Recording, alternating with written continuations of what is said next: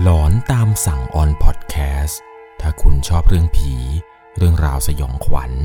เราคือพวกเดียวกันครับ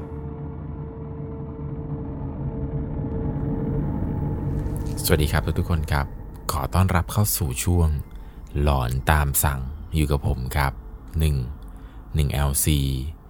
สำหรับเรื่องราวความสยองขวัญในวันนี้ที่ผมจะเล่าให้ฟังครับ เป็นเรื่องของผู้ฟังทางบ้านท่านหนึ่ง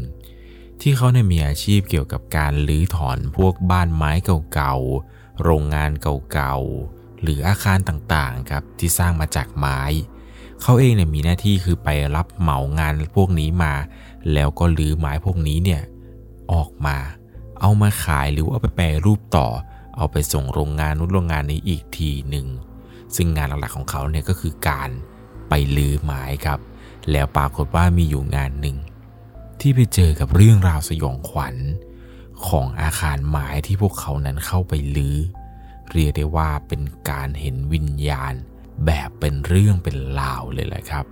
ก่อนจะเข้าไปรับชมรับฟังกัน ก่อนอื่นต้องบอกก่อนนะครับ จะต้องใช้วิจารณญาณ ในการรับชมรับฟังกันให้ดีๆ เรื่องราวเรื่องนี้ครับ ถูกส่งมาจากผู้ฟังทางบ้าน ชื่อว่าคุณธีรวัตรคุณธีรวัตรเนี่ยเป็นชาวอุบลครับ ต้องพาทุกคนย้อนกลับไปเมื่อประมาณ 6-7 ปีก่อน เขาเอง ครอบครัวมีอาชีพรับเหมาหรือถอนบ้านไม้เก่า โดยที่พ่อเนี่ย เป็นหัวหน้าผู้รับเหมาครับ คืองานที่ทำก็คือจะเหมือนกับว่า จะมีนายหน้าหาบ้านไม้เก่า โกดังเก่า โรงงานเก่า อะไรก็ตามครับเกี่ยวกับไม้เนี่ย พวกนายหน้าเนี่ยเขาก็จะมาขายต่อให้กับพวกเท่าแก่อีกทีหนึ่ง และบางทีเนี่ยพวกเท่าแก่เขาจะโทรหาพวกช่างรับเหมาเนี่ยไปตีราคาการลื้อไม้ ไปตีราคาพวกบ้านต่างๆ ที่ไปพบเจอมาว่าเออ ถ้าเกิดจะถอนอย่างนี้เนี่ยจะต้องคิดราคาอะไรยังไง ซึ่งทีมที่จะเข้าไปถอนเนี่ยก็คือเป็นทีมของพ่อเขาครับ ที่พ่อเขานั้นดูแลอยู่ ในทีมก็มีลูกน้องกันหลายคนเลย ซึ่งโดยส่วนใหญ่แล้วเนี่ยลูกน้องแต่ละคน ก็เป็นคนที่อยู่บ้านใกล้เรือนเคียงกันทั้งนั้น ที่ว่างเว้นจากการทำไร่ทำนา ก็จะมาช่วยพ่อเขาเนี่ยไปรื้อไม้ตามบ้านเก่าๆกันอีกทีหนึ่งส่วนใหญ่แล้วเนี่ยรื้องานเสร็จปุ๊บเนี่ยก็จะมาหักค่าข้าวค่าอะไรมาแบ่งเงินกัน ถ้าหลังเล็กมากเนี่ยก็ใช้เวลาไม่นานประมาณ 2-3 วัน แต่ถ้าหลังใหญ่หน่อยเนี่ยก็ใช้เวลาหลายวันพอสมควร ซึ่งถ้าเกิดว่าการตีราคาอะไรต่างๆเนี่ยถ้าราคาดีเท่าแก่ไม่งกไม่เรื่องมาก ก็จะตีราคาไม้ได้ดีหน่อยครับ ขาดทุนบ้าง เหนื่อยฟรีบ้างก็ยังมี แต่อย่างน้อยๆ เนี่ย คนระแวกหมู่บ้านนี้ก็ยังมีงานทำกันจำได้ดีเลยครับว่าเรื่องหลอนๆที่มันเกิดขึ้นเนี่ย มันนันไปเกิดขึ้นเมื่อวันหนึ่งที่พ่อเนี่ยได้รับสายเท่าแก่ครับ เท่าแก่เนี่ยโทรมาบอกให้ไปตีราคา แต่พ่อดันติดงานกับอีกเท่าแก่หนึ่งพ่อก็เลยตัดสินใจว่าเอาอย่างนี้ เดี๋ยวผมไปตีราคาให้ แต่อีกงานส่วนหนึ่งเนี่ยก็คือได้มอบหมายให้คุณธีรวัตรเนี่ยครับ ไปดูหน้างงานให้ ไปคุมงานแทนพ่อเขาอีกกลุ่มหนึ่ง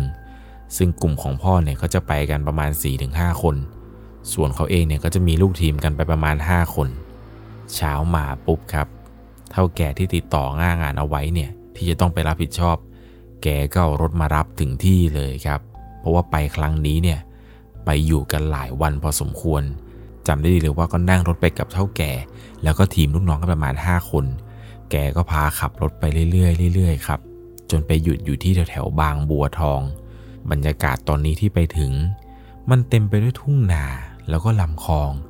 แล้วก็มีป่าเล็กๆ เป็นทางคอนกรีตอยู่ ขับเข้ามาได้สักพักหนึ่งครับ อยู่ดีๆรถของเท่าแก่ แกก็จอด แล้วก็บอกกับทุกคนครับว่าให้ลงจากรถ เพราะว่าตอนนี้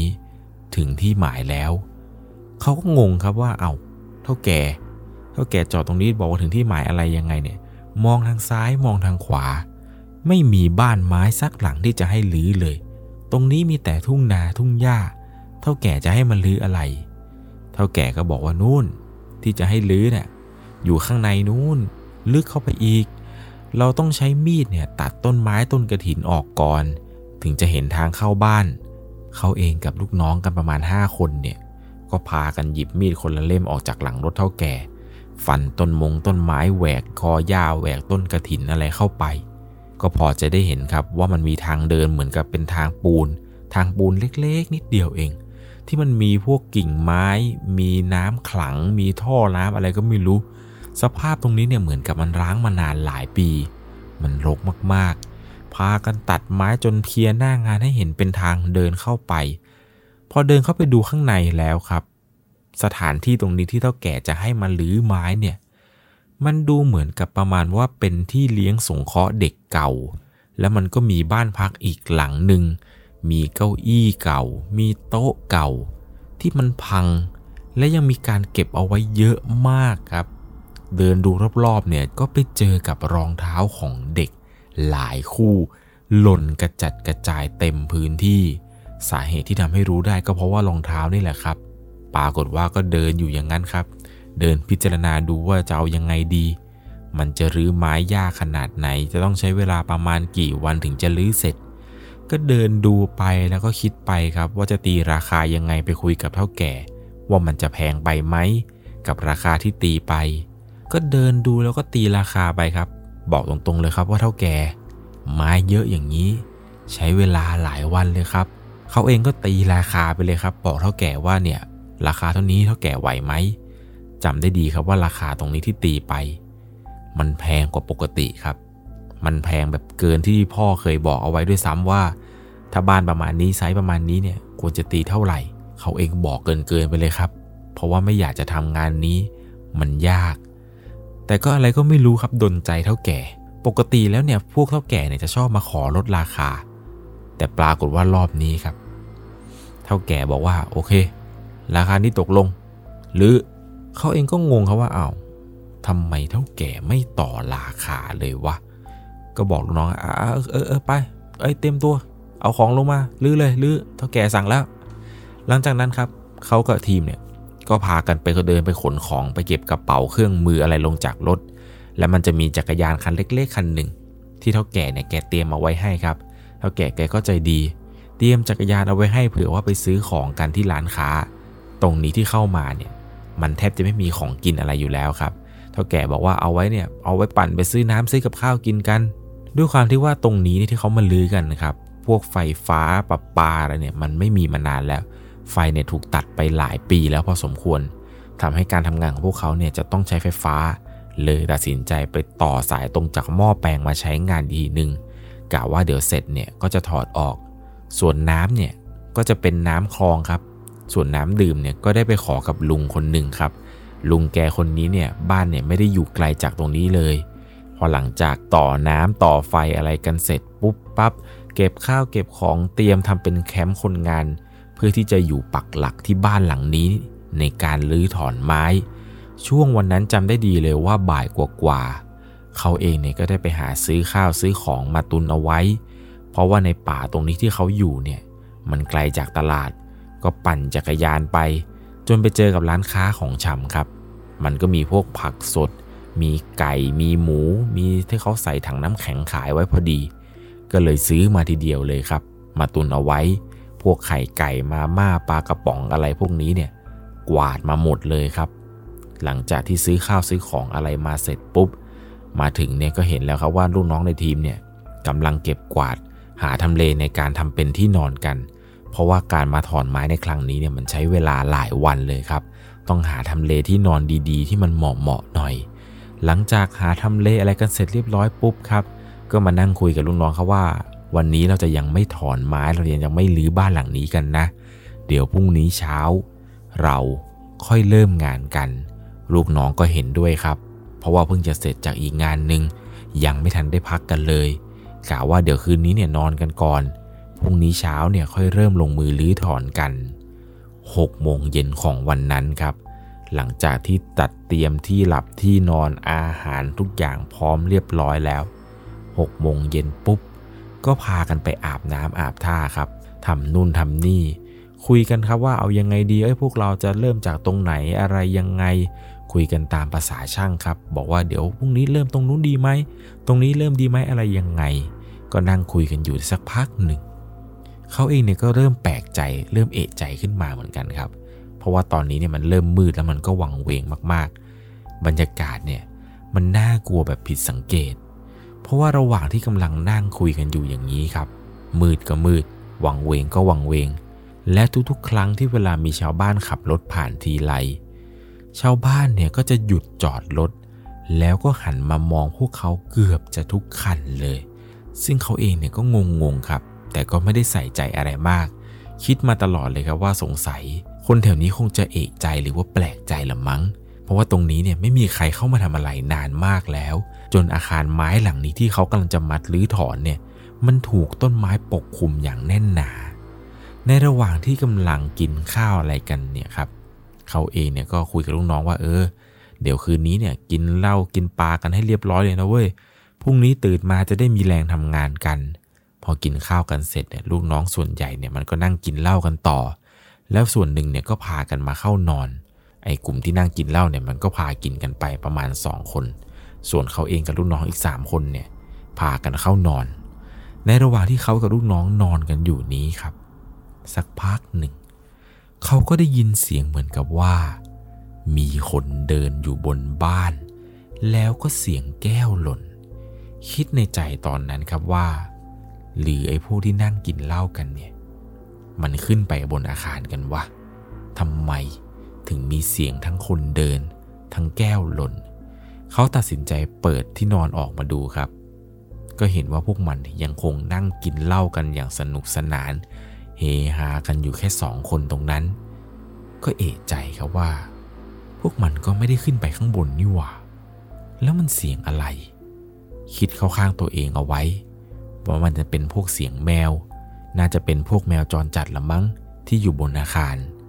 หลังจากนั้นครับเขาก็ได้บอกลูกน้องสองคนที่นั่งกินเหล้าพอแล้ว เดี๋ยวพรุ่งนี้เช้าไม่มีแรงทำงานสองคนนั้นมันก็วางเหล้าวางอะไรไป แล้วมันก็เดินมาเข้านอนกัน ตอนนี้ตำแหน่งที่พวกเขานอนเนี่ยคือนอนอยู่ใต้ถุนของอาคารไม้หลังนี้ครับ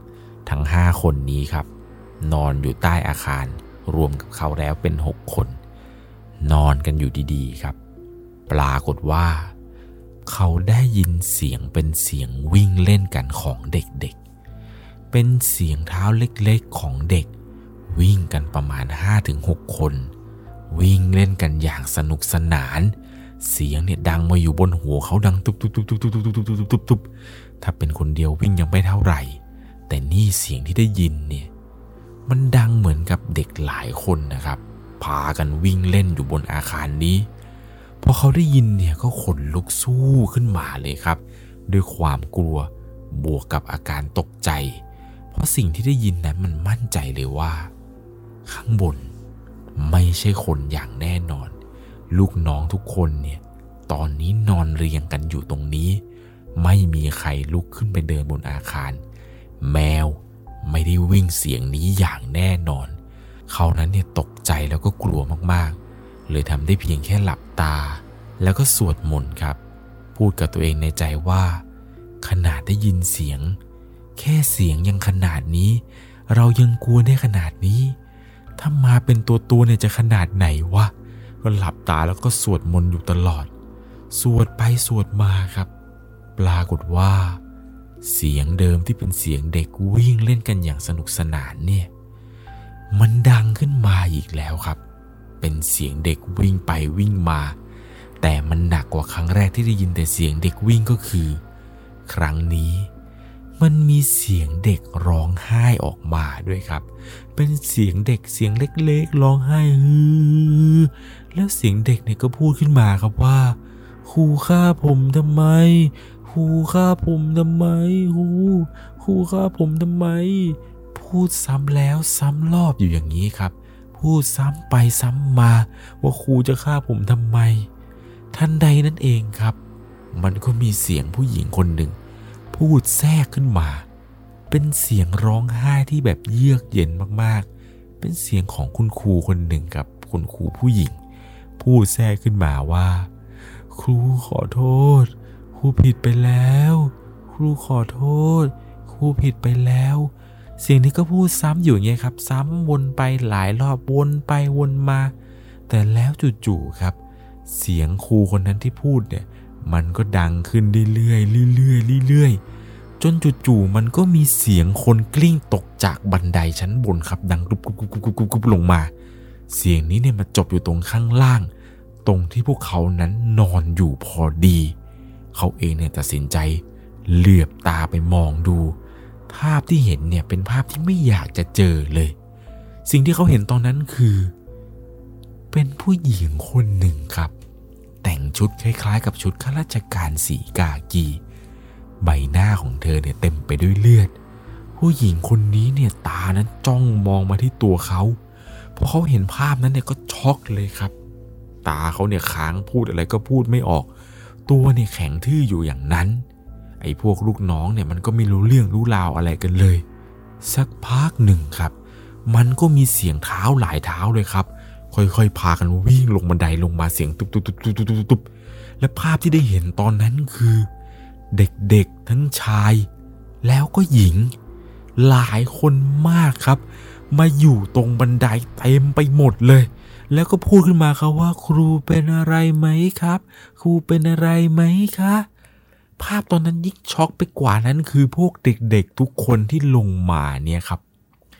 จ้องมองมาทางเขา พร้อมกับยิ้มดวงตาเด็กทุกคนตอนนั้นคือไม่มีตาดำตาเด็กทุกคนเนี่ยขาวโพลน แล้วเด็กพวกนี้เนี่ยบางคนก็หัวเราะ บางคนก็ร้องไห้พอเขาได้เห็นอย่างนั้นเนี่ยคือสติแทบจะหลุดเลย ก็พยายามรวบรวมสติให้สามารถขยับตัวได้ พอขยับตัวได้ทั้นแหละครับ เขาก็ตะโกนร้องด้วยความตกใจ จนสายมุ้งขาดเลยครับพวกน้องๆที่นอนเรียงกันอยู่เนี่ยก็พากันตื่น พอเด็กๆมันตื่นไงครับก็ถามว่าลูกพี่เป็นอะไรลูกพี่ เขาเองก็เลยชี้ไปตรงบันไดครับ บอกให้ลูกน้องเนี่ยพวกเอง ดูดิ ดูตรงนั้นดิ พอพวกมันหันไปดูตรงบันไดครับ พวกมันก็ช็อก แล้วก็ร้องโวเวกโวยวายด้วยความกลัว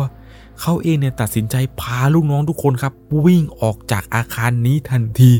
พอวิ่งพากันวิ่งออกมาห้าหกคนนี้ก็ได้ยินเสียงดังตามหลังขึ้นมาครับว่า มึงออกจากที่กูไป กูไม่ให้ลือ้อ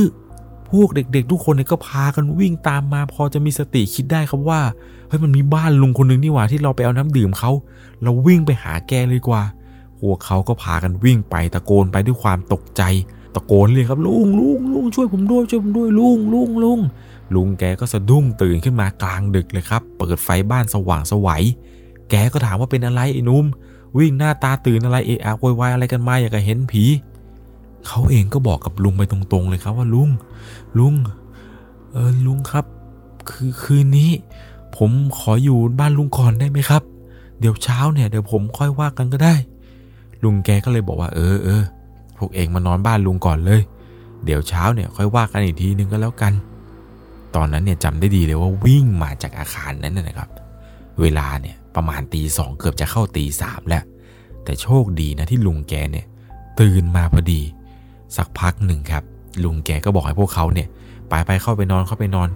เขาเองกับลูกน้องเนี่ยที่พากันวิ่งมาเนี่ยก็พากันไปนอน แต่นอนยังไงก็นอนไม่หลับครับ นั่งตาแข็งกันจนถึงเช้า กลัวกับเหตุการณ์ที่เกิดขึ้นมากๆครับ นี่ขนาดว่ายังไม่ทันได้ลื้อเนี่ยยังโดนดีขนาดนี้ แล้วถ้าเกิดลื้อเนี่ย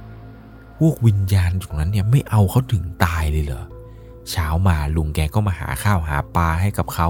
แล้วก็ลูกน้องเนี่ยได้กินกัน เขาเองเนี่ยได้เห็นเหตุการณ์เยอะกว่าใคร กินอะไรแทบจะไม่ลงเลยครับ ภาพยังติดตา ทุกสิ่งทุกอย่างที่เกิดขึ้นเมื่อคืนเนี่ย ยังคงติดตาอยู่อย่างนั้นเลยครับ จนเหมือนกับว่าลุงแกก็มาถามเขาว่า พวกเองไปเจออะไรกันมาเขาเองก็เลยเล่าให้ฟังครับว่าลุง ผมเห็นใครก็ไม่รู้ กลิ้งตกลงมา ใส่ชุดเหมือนข้าราชการเหมือนชุดกากี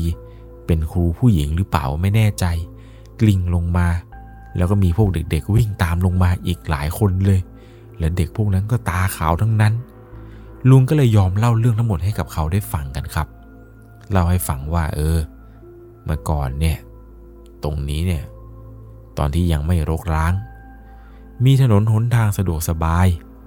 เดิมทีตรงนี้มันเป็นสถานเลี้ยงสงเคราะห์เด็ก จู่ๆเนี่ยวันหนึ่ง มันมีครูพี่เลี้ยง แกเนี่ยมีปัญหากับครอบครัว ผัวไปมีชู้ แล้วลูกที่ติดผัวมาเนี่ยยังเด็กอยู่เลย ประมาณ5-6ถึงขวบภรรยาเองเนี่ย แกเป็นโรคคุมดีคุมบ้า บางครั้งเนี่ยยิ่งผัวมีเมียน้อย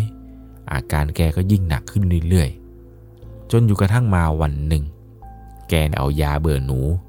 ใส่ไปในอาหารกลางวันของเด็กๆ จนทำให้เด็กๆนั้น ถึงแก่ความตาย หนักสุดน่าจะเป็นเด็กผู้ชายที่ตายเยอะกว่าเด็กผู้หญิง เพราะเด็กผู้ชายเนี่ยมันกินเก่ง เด็กผู้หญิงบางรายเนี่ยสาหัสพอกินอาหารไม่ค่อยได้มาก ส่วนตัวครูเองเนี่ย กินยาแบบไม่ได้ใส่อาหาร กินกอกเปล่าๆสดๆ จนล้มลงมาตกบันไดมาตาย พอเขาได้ยินเช่นนั้นครับ ก็รู้ได้ทันทีเลยครับว่า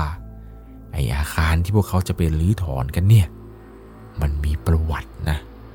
หลังจากนั้นเนี่ยเขาก็รีบโทรหาเท่าแก่เลยครับ บอกเท่าแก่ ผมไม่ลื้อแล้ว ผมขอยกเลิกงาน แล้วก็มารับผู้ผมกลับไปด้วย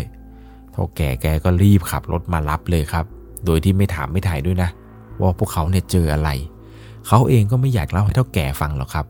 ว่าพวกเขาเนี่ยไปเจออะไรกันมา เพราะสิ่งที่เจอเนี่ยมันหนักมากๆ เชื่อว่าเท่าแก่เนี่ยรู้อยู่แล้วแหละ ว่าที่นี่มันเกิดอะไรขึ้น หลังจากที่เท่าแก่มารับพวกเขากลับไป กลับไปถึงครับก็จะไปเล่าให้พ่อฟังครับว่า พวกเขาไปเจออะไรกันมา แต่เห็นว่าพ่อนั่งเครียด ก็เลยถามพ่อว่าพ่อเป็นอะไรทำไมเครียดอะไรเนี่ย พ่อบอกว่างานที่ไปทำเนี่ย ล่าสุดเนี่ยลูกน้องโดนแผงปูนล้มทับตายสองคน พ่อก็เล่าให้ฟังครับว่า บ้านไม้เนี่ยที่พ่อไปรื้อถอนกันรอบนี้ เป็นบ้านที่มีประวัติ เจ้าของผูกคอตายอยู่ในบ้าน ไม่รู้ไปทำบิท่าไหนลูกน้องเนี่ย ดันไปเห็นว่า บนคานไม้เก่า มันมีผ้ายัน แล้วมันเผลอไปแกะยันนั้นออก เพราะมันกลัวว่าเดี๋ยวผู้ว่าจ้างเนี่ย จะมาเห็นแล้วไม่กล้าซื้อไม้นั้น หลังจากที่มันแกะผ้ายันปุ๊บ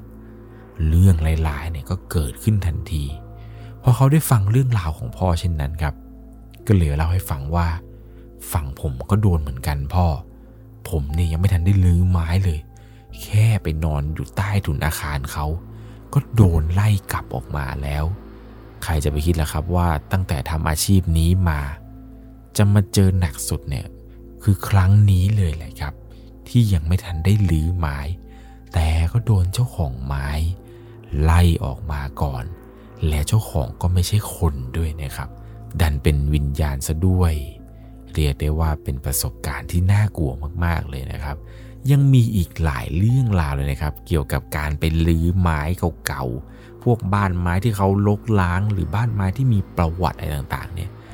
คุณธีรวัตรเล่าให้ฟังครับว่าส่วนใหญ่คือที่เขาไปลื้อกันเนี่ยจะเป็นบ้านที่แบบปล่อยโลกล้างมานาน แล้วประมาณ 80%เนี่ยเป็นบ้านที่มีประวัติทั้งนั้นเลยครับ ไม้พวกนี้ที่ลื้อออกมาแล้วเนี่ยส่วนหนึ่งจะมีพวกนายทุนนี่แหละครับ ที่ให้ไปลื้อแล้วนำกลับมาสร้างเป็นรีสอร์ทมีรีสอร์ทหลายแห่งนะครับ ที่ใช้วิธีการสร้างแบบนี้คือ ไปหาพวกไม้เก่าๆบ้านไม้เก่าๆเนี่ยไปลื้อเอาครับ ไปลื้อไม้พวกบ้านแบบนั้นนั่นแหละครับ แล้วก็กลับมาสร้างเป็นของตัวเอง ซึ่งการไปหาซื้อไม้เก่าๆไม้มือสองหรือว่าจ้างแบบที่คุณธีรวัตรเนี่ยไปลื้อเนี่ยเอามาสร้างใหม่เนี่ยราคามันจะซอฟลงกว่าการไปตัดไม้ หรือว่าไปซื้อไม้ใหม่เนี่ยมาสร้างซะอีกนะครับทำให้เรื่องราวแปลกๆเนี่ยเรื่องราวหลอนๆนั้น มันอาจจะติดตามกลับมาก็เป็นไปได้ อย่างที่คุณธีรวัตรเจอเนี่ยบอกได้เลยว่า น่ากลัวแล้วก็สยดสยองมากๆ เขาเองเนี่ยบอกว่าปัจจุบันนะครับ อาคารเรียนส่งเคราะห์เด็กที่เขาจะไปลื้อกันเนี่ยปัจจุบันยังตั้งอยู่เลยครับ ยังไม่มีใครกล้าเข้าไปลื้อเลย เอาเป็นว่าใครที่อยู่ในละแวกบางบัวทองแล้วรู้จักว่าเออมันมีสถานที่แบบนี้อยู่ตรงไหนของบางบัวทองเนี่ยลองคอมเมนต์เพื่อนได้อ่านกันหน่อยนะครับ ว่าสถานที่ตรงนี้นั้นมันเฮี้ยน แล้วมันก็น่ากลัวขนาดไหนสำหรับในค่ำคืนนี้ ถ้าคุณชอบเรื่องผี เรื่องราวสยองขวัญ เรา คือพวกเดียวกันครับสำหรับในค่ำคืนนี้ขอทุกคนนั้นนอนหลับฝันดี ใครที่กำลังรับฟังในขณะขับรถ ก็ขอให้เดินทางปลอดภัยแหละครับ สวัสดีครับ